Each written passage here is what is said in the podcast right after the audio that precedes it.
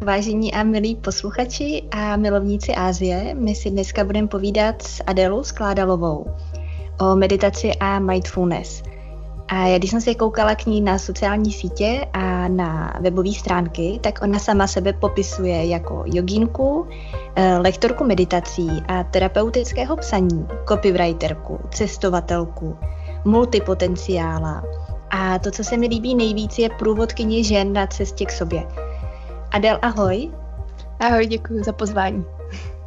A já se tě zeptám, jak vlastně, jak by ses popsala teďka našim posluchačům? Kdo seš? Já mám s tím popisem od jak živa problém, protože myslím, že slovo multipotenciál to všechno jako zahrnuje a popisuje asi úplně ze všeho nejlíp protože já vždycky něco začnu dělat a potom objevím nějakou úplně další věc a kdybych, sem, kdybych si měla dát na nějakou vizitku to, co všechno dělám, tak by ta vizitka byla tak jako na A4. A právě ta průvodkyně žen na cestě k sobě, to zní hodně zajímavě. Co si po tím máme představit?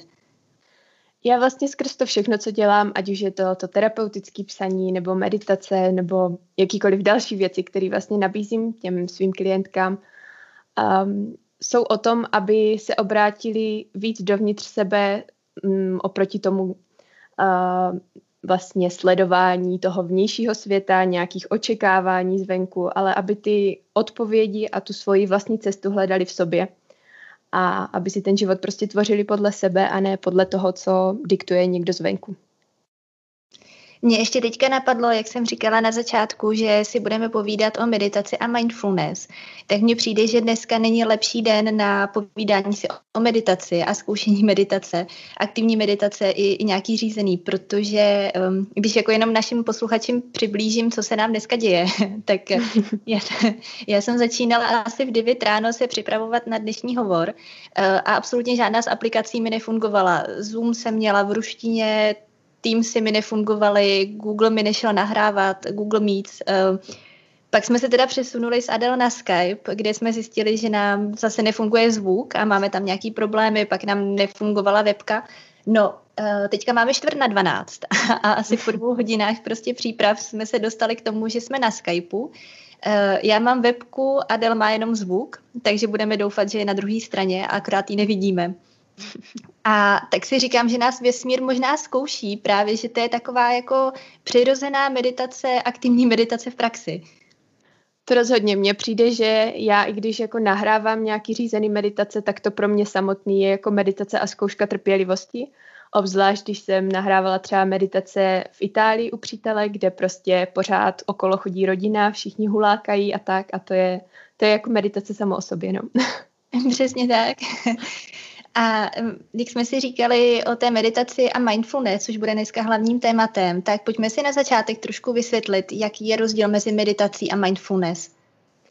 Ona ta hranice mezi tím je taková hodně tenká, protože tím, že ty věci jsou takový hodně prožitkový, hodně jakoby abstraktní, tak se to různě prolíná. Ale já to vnímám tak, že vlastně mindfulness je nějaká schopnost vnímat přítomný okamžik, do češtiny se to překládá jako všímavost většinou.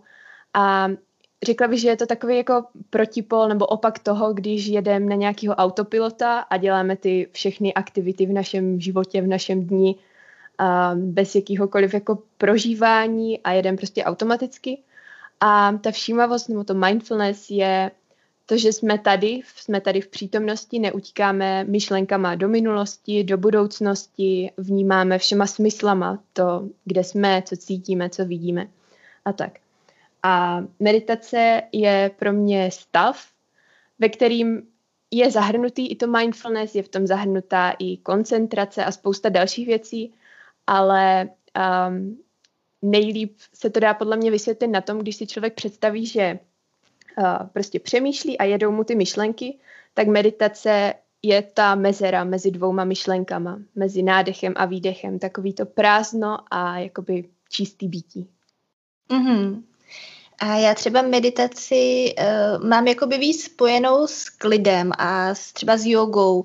Kdy vlastně u té meditace si představuju, jak sedíme v lotosovém sedu nebo mm-hmm. ležíme v savásaně a více jako věnujeme určitý formě sklidnění, třeba i řízený meditaci a necháváme ty myšlenky plynout a tak jako se snažíme pročistit tu mysl.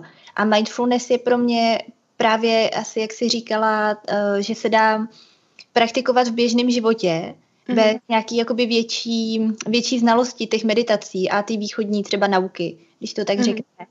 A um, když můžeme si ovíst nějaký příklad, jak třeba to mindfulness, jak to mindfulness praktikovat v běžném životě? Já si myslím, že takový nejzákladnější um, techniky mindfulness jsou prostě Um, nebo myslím si, že mindfulness je třeba věc, kterou, se kterou se dá hodně pracovat, když se dostaneme do stresu, do nějaké krizové situace a je to takový první krok, jak s nějakou náročnou situací pracovat, je, že si člověk uvědomí třeba, kde stojí, uvědomí si, že má nohy na zemi, procítí ten dotek, uvědomí si, jak mu plyne dech, uvědomí si, jestli je mu zima nebo teplo, jestli má kolem sebe světlo, co kolem sebe vidí. A taky součást toho mindfulness je, že vlastně člověk jako nehodnotí a nesoudí ty věci kolem sebe, ale jenom uh, je pozoruje z té role prostě pozorovatele. Když bychom si třeba to mindfulness uvedli v praxi, tak můžeme si klidně vzít dnešní příklad. Um, my jsme měli to štěstí, že se známe a že si můžeme tak jako v klidu říct, že třeba nám to nefunguje, ty ty sítě, ty aplikace a nemusíme být jako ve stresu, uh, protože víme, že na druhé straně není klient nebo náš šéf, a že prostě klidně můžeme mít sklus dvě hodiny a domluvíme se na tom dnešní vysílání. Ale třeba představme si příklad, že uh, se připravujeme na takovýhle online vysílání a na druhé straně je opravdu důležitý klient a já si myslím, že spousta lidí v tuhle chvíli začne panikařit, uh, když se prostě něco neděje, nefunguje obraz, zvuk, teď se to mm-hmm. sype, teď máš prostě připravený uh, to, co budeš říkat, ale jakoby úplně ti to z té hlavy zmizí, protože začneš řešit jenom ty technické problémy. Hmm. Tak jak, jak v tu chvíli si můžeme sklidnit? Já si myslím, že je to právě o tom se vrátit hodně do toho přítomného okamžiku a třeba jenom to, že si člověk fakt uvědomí ten dech, na, na chviličku se prodýchá, na chviličku si uvědomí fakt, kde je a já třeba tohle jako hodně používám, když se dostanu do nějaké nervozity, stresu, tak jenom to, že si třeba uvědomím, jako, jak se dotýká moje tělo nějaké židle, na které sedím a uvědomím si jakoby to, to, že jsem v tom prostoru. Protože spousta toho stresu a toho, co my si vytváříme, vzniká v naší hlavě a právě utíkáme k tomu, jako jak se to pokazí, co si třeba ten druhý člověk o nás bude myslet a začne tady ten jako kolotoč a vlastně z toho přítomného okamžiku vypadneme. To je pravda. A máme ještě nějakou možnost, jak třeba naladit uh, druhou stranu, když my se teda jakoby sklidníme, ale ta druhá strana je pořád uh, nervózní, tak jak vlastně jako ovlivnit uh, toho člověka, který je na druhé straně, aby se sklidnil společně s námi? Já si myslím, že jenom tím, že se člověk jako sám sklidní, tak i tu energii přenáší hodně na toho druhého člověka. Um, Samozřejmě pokud je to něco, pokud to bude nějaká třeba schůzka nebo něco takového jako neformálního, tak klidně můžeme tomu druhému člověku říct, ať se jako prodýchá tak, ale asi když to bude s nějakým klientem, tak to asi nebude úplně jako takhle probíhat. Ale myslím si, že jenom tím, že se člověk jako sám sklidní a nebude tady v tom proudu těch jako stresujících myšlenek a toho všeho, tak to přenese i na toho druhého. Mm-hmm. Eh, když se teďka budeme bavit o meditaci, tak já jsem u tebe na webu četla, že existuje, nebo nevím teďka, jestli to bylo u tebe na webu nebo kde mm-hmm. jinde, ale to nevadí. Eh, bylo to, bylo to téma aktivní a klidné meditace. Tu mm-hmm. klidnou meditaci bych eh, chápala, tu, tu, o tom jsme se zmínili už na začátku našeho povídání, vlastně o, jestli to představuju správně, tak by mělo jít o nějaký klidný sezení, ležení a mm, jakoby odhmotnění nebo jakoby odstranění těch, těch myšlenek a mm. ta aktivní meditace. Jak bys jí, jak bys jí vysvětlila? Uh, v podstatě i ta klidná a aktivní meditace mají jakoby stejný, um, stejný účinek nebo vedou do toho stejného stavu té meditace, ale ty klidné formy, kdy jenom sedíme nebo ležíme, tak um, tak pro spoustu lidí můžou být hodně náročný v tom, že třeba pokud člověk má jako fakt strašně moc těch myšlenek, já jsem třeba hodně takový jako overthinker, takže mě tam těch myšlenek jede spousta a jenom si sednout a snažit se jako vystoupit z těch myšlenek je hodně náročný. A ty aktivní formy meditace spočívají v tom, že na začátku je nějaká třeba pohybová fáze, kdy se uh, skáče, když se u toho třeba řve někdy, je tam taková nějaká katarze. A až po tady tom všem, po nějaké té aktivní fázi, přijde zase to sklidnění, kdy si člověk sedne nebo lehne nebo zůstane v nějaké pozici a zase je v tom klidu. A myslím si, že tohle je cesta pro hodně lidí v dnešní společnosti, protože fakt to samotné sezení jenom takhle v klidu je, je hodně náročný. To je pravda, protože když uh, si vezmu, co všechno náš mozek začne řešit v tu chvíli, když je v klidu, tak mm-hmm. se ti začnou honit úplně myšlenky na práci, na život, že musíš dojít na nákup, co si nestihla, nějaký deadliny a je hrozně těžký v tu chvíli jako udržet mysl alespoň několik vteřin v klidu, aniž by na nic nemyslela. A podle mě eh, právě tady ty klidné meditace častokrát lidi odradí od toho vůbec meditovat, protože mají pocit, že to nezvládnou. Určitě, no. Ono vlastně uh, s těma aktivníma meditacemi se hodně proslavil Osho, který um, který to představil tím stylem, že právě uh, lidi ze západního, z toho současného světa vlastně žijou úplně jiný životní styl, úplně fungují jinak. A tyhle klasické meditace, že si sedneš do nějakého jako lotusového sedu a teďka tam budeš hodinu sedět, tak pro, ten, pro ty moderní lidi vlastně vůbec nejsou. A že právě potřebují nějakou tu katarzi, aby to ze sebe nejdřív dostali a pak se teprve můžou vrátit vlastně sami do sebe. A ty taky hodně provozuješ ty aktivní meditace, jak jsem koukala u tebe na videích na Instagramu nebo na, na Facebooku. Um, pojďme si přiblížit, jak taková aktivní meditace vypadá. Uveďme si nějaký příklad. Aktivní meditace mají spoustu forem. Já na to teda hodně intuitivně, většinou tak, že si jenom prostě pustím nějakou hodně dynamickou hudbu, nějaký třeba bubnování a třeba 20 minut jenom se zavřenýma očima tancuju a dupu a skáču a tak. A po tady téhle nějaké aktivní fázi si dám nějakou klidnější hudbu nebo úplně ticho a jenom se prodýchám a jenom sedím a pozoruju, co se vlastně uvnitř mě děje. Ale je i spousta meditací právě, obzvlášť třeba od Oša, který mají konkrétní fáze a mají většinou hodinu ty meditace a děje se tam něco jako konkrétního v těch jednotlivých fázích. Třeba v jedné fázi se dupe, v další se křičí a skáče, a v další, v další se třeba člověk zastaví v nějaké pozici, do které se dostane v té předchozí. A, a tak, ale já to teda dělám hodně jako podle sebe, protože já osobně nejsem schopná moc u ničeho vydržet, když je to pořád stejný, takže si to dělám hodně svým způsobem. A jak by člověk měl řešit, když se stydí při té aktivní meditaci, anebo když se dokonce stydíš i sama před sebou se uvolnit a začít tančit? To si myslím, že bude jako problém spousty lidí a já jsem to třeba taky tak měla, protože já jsem se vlastně poprvé s aktivníma meditacemi setkala na jogovém festivalu v Ostravě a tam, když jsem přišla, tak mě to jako nalákalo, že tam v letáčku říkali, jak to bude o projevení sebe sama sklidnění a právě vystoupení z těch myšlenek a říkala jsem si, že je to super. Ale když jsem tam přišla a bylo tam třeba 50 lidí a teď ten lektor říkal, jako, že máme zavřít oči a budeme řvát a budeme prostě mluvit sami k sobě, tak jsem úplně měla chuť utíct, protože jsem si říkala, jako co když najednou všichni budou sticha a já tam budu řvát a úplně mě chytlo tady tohle. Hm. Ale myslím si, že jak se do toho člověk jako jednou ponoří a obzvlášť, když je v nějaké skupině, kde ty lidi už to třeba praktikují díl a najednou tam fakt všichni kolem tebe řvou a dupou a tak, tak, tak ten nějaký jako vnitřní kontrolor určitě poleví. A, a nebo je taky samozřejmě jako možnost to dělat fakt sama v pokoji, ohlásit všem, kdo by mohli vejít, že prostě teď fakt sem nechoďte a, a člověk se jako postupně uvolní. Ale určitě jako na začátku se to může stát, že má člověk vůbec obavu se uvolnit sám před sebou. Mm-hmm. Ještě by mě k těm meditacím zajímalo, eh, že existují různý typy meditací. Eh, myslím, že ty nejznámější jsou na uklidnění, že většina lidí se uchyluje k meditaci, tak jejich cílem je se jakoby sklidnit, sklidnit nervozitu a tak jako harmonizovat mysl. Ale existují i meditace třeba na lenost, což mě překvapilo, protože uh, jak taková meditace na lenost vypadá? Pro mě všechno, jakoby ty typy meditací, vlastně všechny mají jakoby nějaký, mm, jak to popsat, všechny vlastně typy meditací jsou jenom jakoby nějaký meditační techniky. Ta meditace je podle mě jenom ten jeden stav, ale jsou různé techniky, jak se do toho dostat.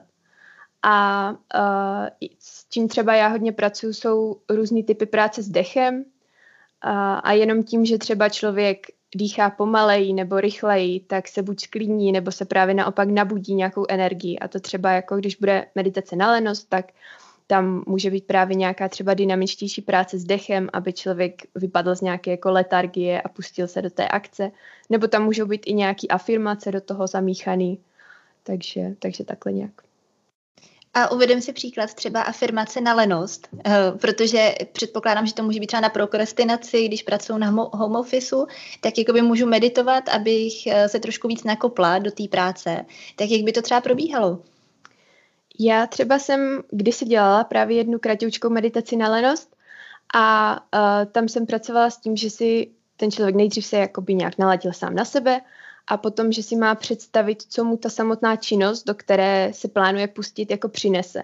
A aby se hodně dostal do toho pocitu. A nezapojoval tam ani tak ty myšlenky, ale jenom si vybavil ten pocit, jaký bude mít, až tu činnost vlastně skončí, nebo prostě až se do ní dostane.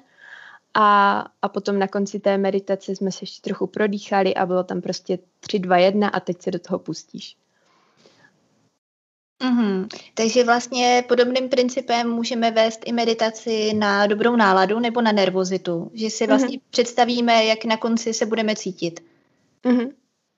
Všechno je to podle mě o tom právě nalaďování se sama na sebe a na ten, na ten pocit. Jako ne, nemíchat tam ty myšlenky, tu mysl, ale jenom se jako vracet co nejvíc dovnitř.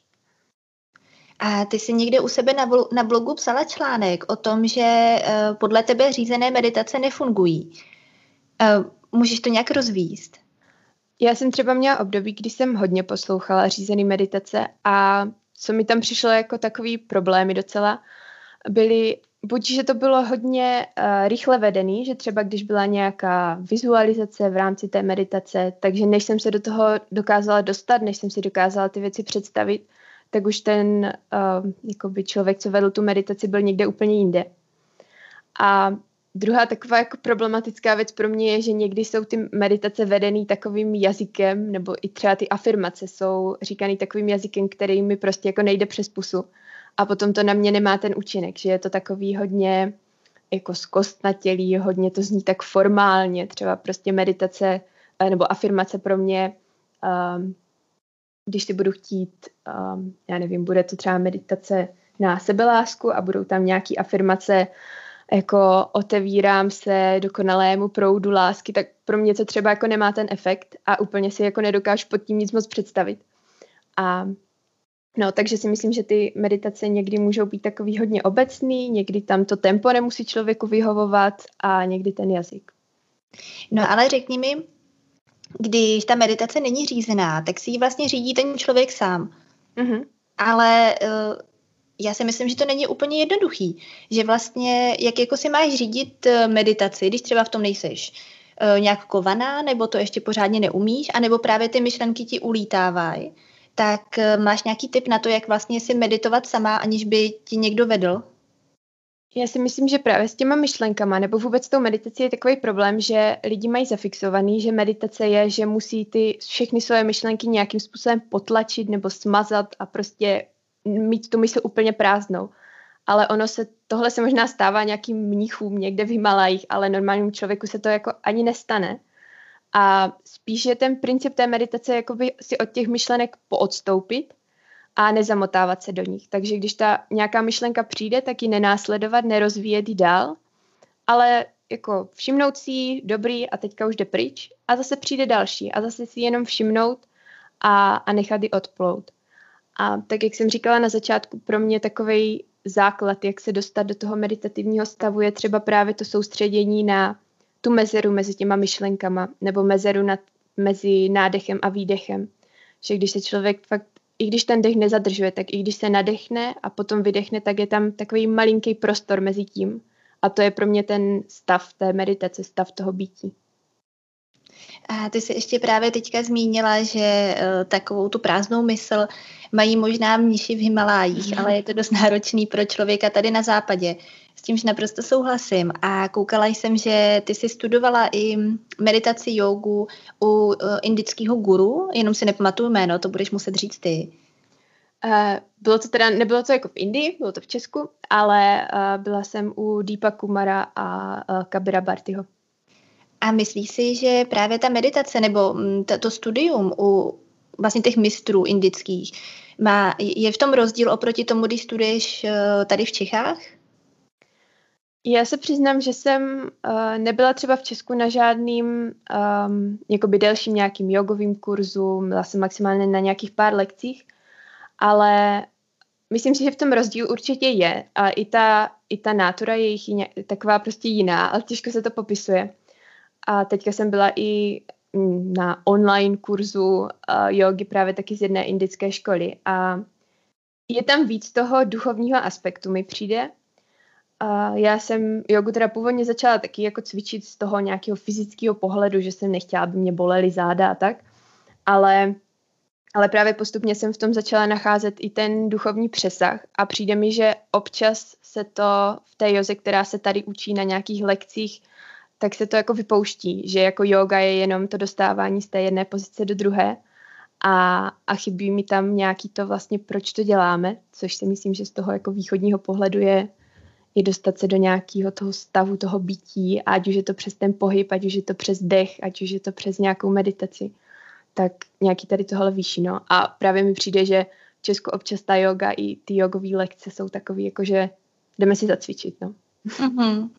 Já jsem mluvila se svým kamarádem jednom z minulých podcastů s Jindrou Karáskem, který mm. uh, praktikuje Ashtanga jogu a byl taky v Indii. A právě vyprávěl, že když tam studoval nebo praktikoval jogu s indickým mistrem, tak uh, to bylo poměrně um, jako tvrdý cvičení, že tam třeba na ně šel i z holí a opravdu se je snažil mm. jako dostat tvrdě do těch pozic.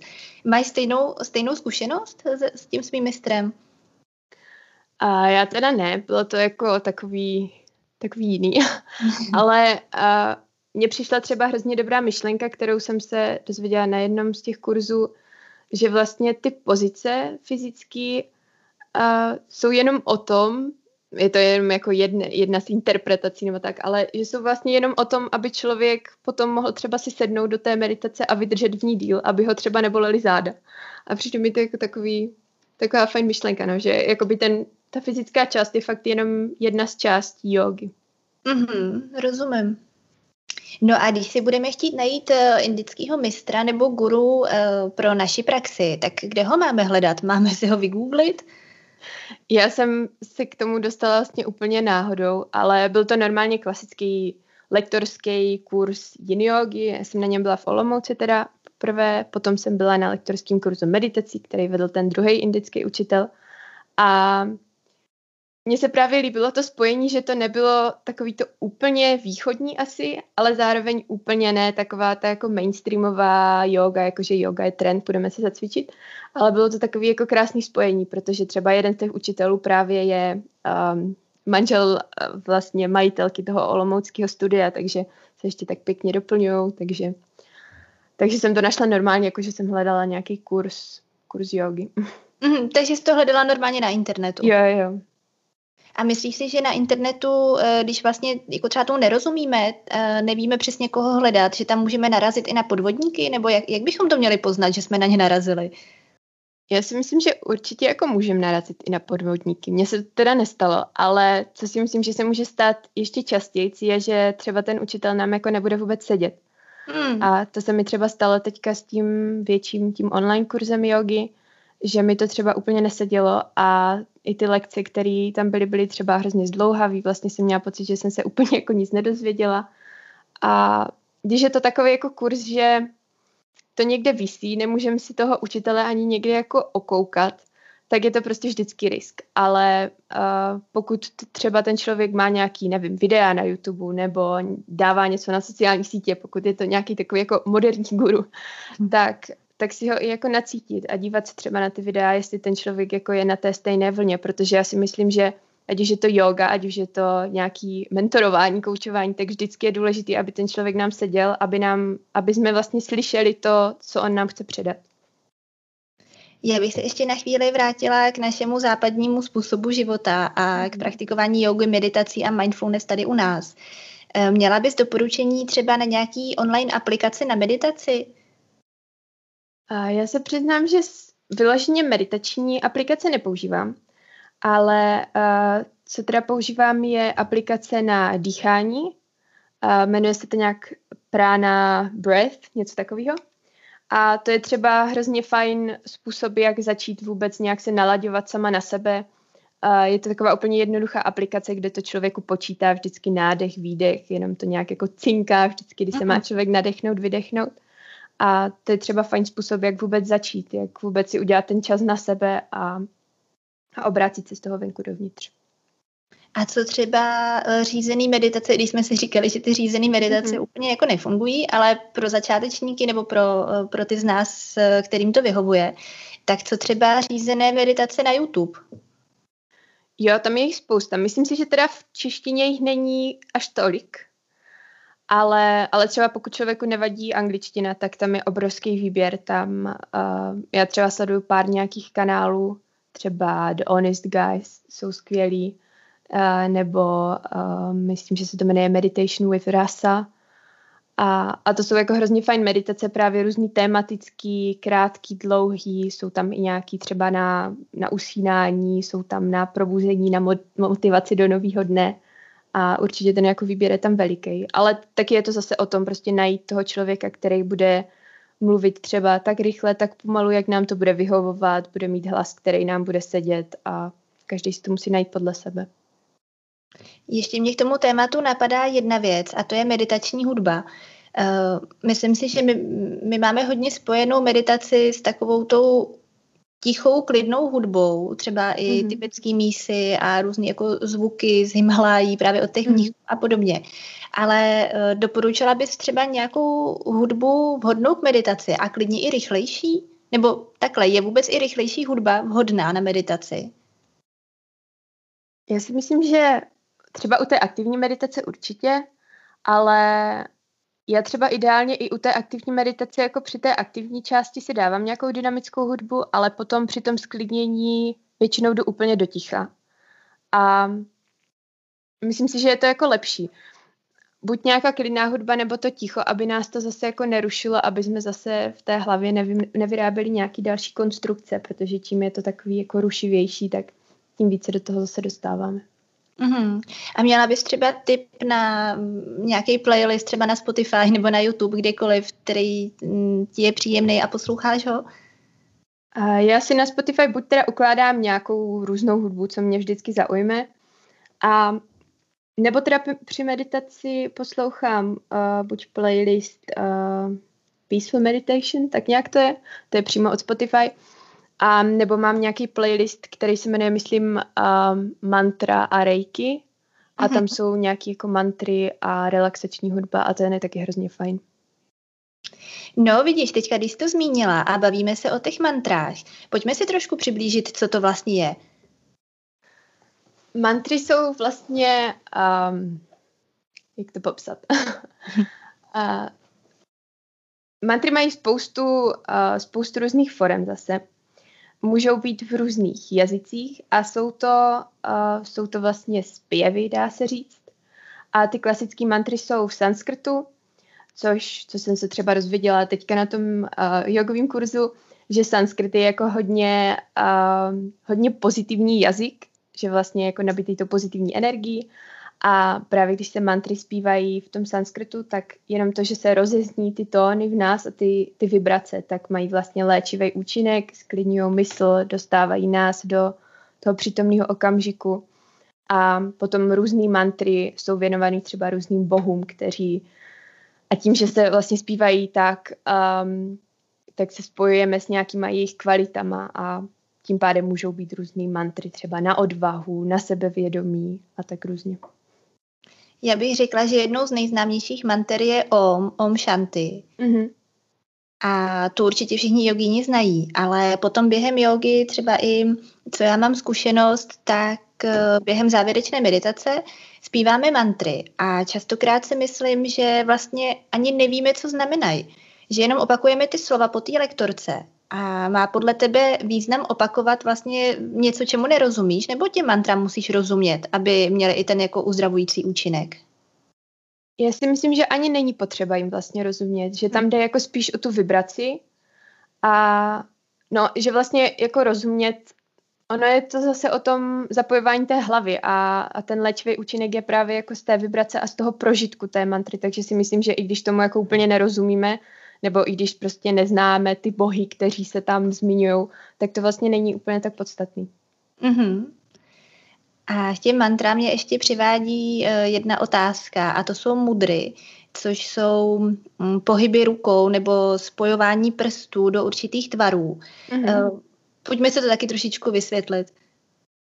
Tak mudry jsou takový specif- specifický gesta rukou a uh, slouží vlastně k tomu, aby se správně nasměrovala naše životní energie a aby se podpořilo to jejich proudění. A vlastně různým spojováním těch prstů uh, můžeme pozitivně působit třeba na různé orgány, nebo to může být i na nějaké jako mm, mentální úrovni, že zase určitý mudry můžou třeba zvyšovat sebevědomí, podporovat nějaký konkrétní kvality. My si teďka sice tu mudru nemůžeme ukázat, protože naši posluchači uslyší jenom naše hlasy, ale kdybychom si to zkusili popsat slovy, třeba uveďme si příklad eh, mudry, kterou máš nejradši?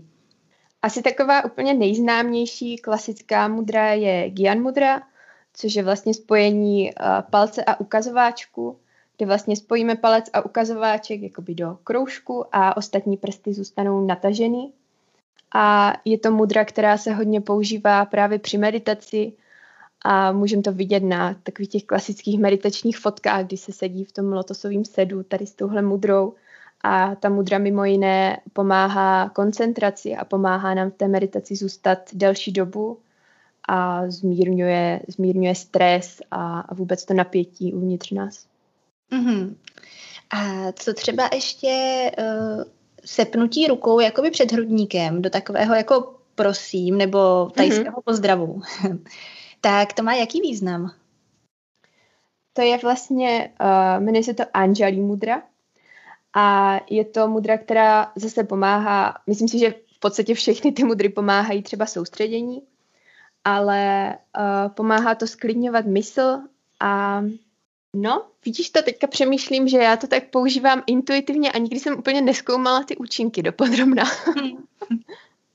A myslíš, že třeba uh, právě tajci to používají při takovém pozdravu vaj, kdy spojí ty ruce před hrudníkem a ukloní se. Zároveň mm-hmm. se to mhm. používá i během jogy, kdy třeba uh, spojujeme ruce před hrudníkem a přecházíme do uh, pozdravu slunce. Myslíš si, že ty národy to používají intuitivně a že vlastně to na ně má jakoby zdravotní účinky, aniž by si to uvědomovali? Jestli rozumíš, jak to myslím. Jo, jo. Já myslím, že jako do určité míry možná jo.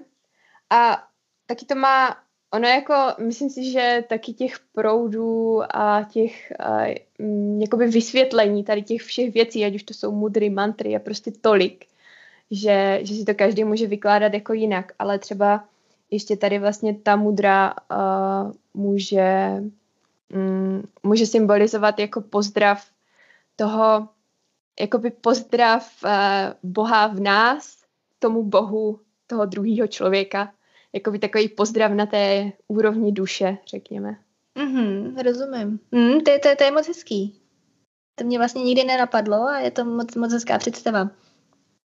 Uh, a teď právě si říkám, že bychom si mohli zaspívat, nebo ty bys nám mohla zaspívat. Mm-hmm. Protože my jsme se na začátku před naším povídáním bavili, že bychom to propojili s nějakou meditací, nebo mantrou, nebo nějakým meditačním zpěvem, jak je libo, co ti je mhm. příjemnější. A co navrhuješ? Tak můžeme si nejdřív dát teda mantru Om a mm-hmm. potom mantru Sarvesham Swastiri Bhavatu což mm, je, což je mantra, která vlastně v takovým volným překladu znamená, ať všichni dosáhnou pohody, míru, štěstí a blahobytu. A právě ta mantra OM uh, nám hodně pomáhá, bych řekla, při vibraci v, jako v oblasti hrudníků a mm-hmm. srdce, protože při zpěvu té mantry úplně můžeme cítit jako fyzickou vibraci v hrudníku. Jo, jo. Ona vlastně, mantra OM je považovaná za zvuk, kterým vlastně vznikl vesmír a je to ten jako úplně prvotní zvuk, ze kterého tady všechno vzniklo a fakt jenom tím zpíváním a jenom, jenom i vlastně posloucháním té mantry se, se to rozvibrovává v nás a je to takový, jakože se spojujeme s tou jednotou, s tím vesmírem, s tím uvnitř venku a je to krásný pocit. A je nějaký doporučený počet opakování, eh, nebo to záleží jenom na nás? Ono, u každé mantry se to jako liší, ale um, často se mantry zpívají ve 108 opakování, což je jakoby posvátný číslo i ve spoustě, i ve spoustě náboženství, ale přiznám se, že víc to asi úplně nejsem schopna popsat, ale jako tě, ta 108 je jako to posvátný číslo. Mm-hmm, super. Tak jdeme na to, tak mantra OM.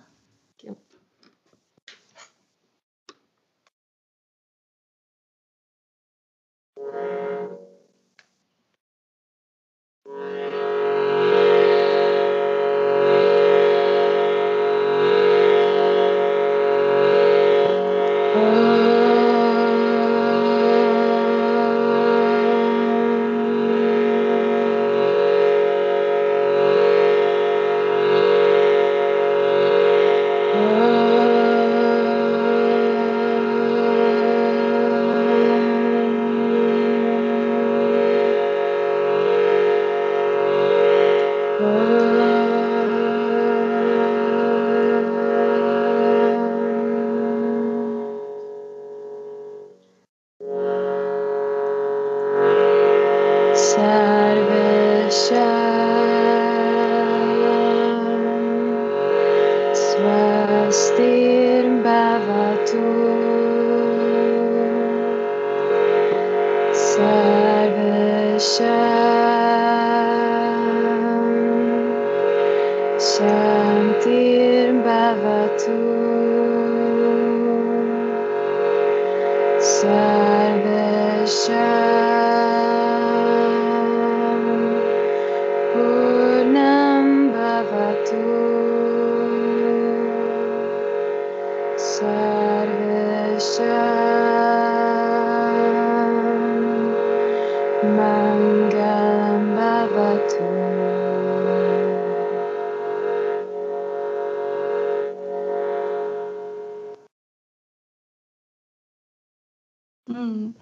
je krásný, já bych to mohla poslouchat do nekonečna, tuhle mantru. Ale prozrať nám, na co hraješ?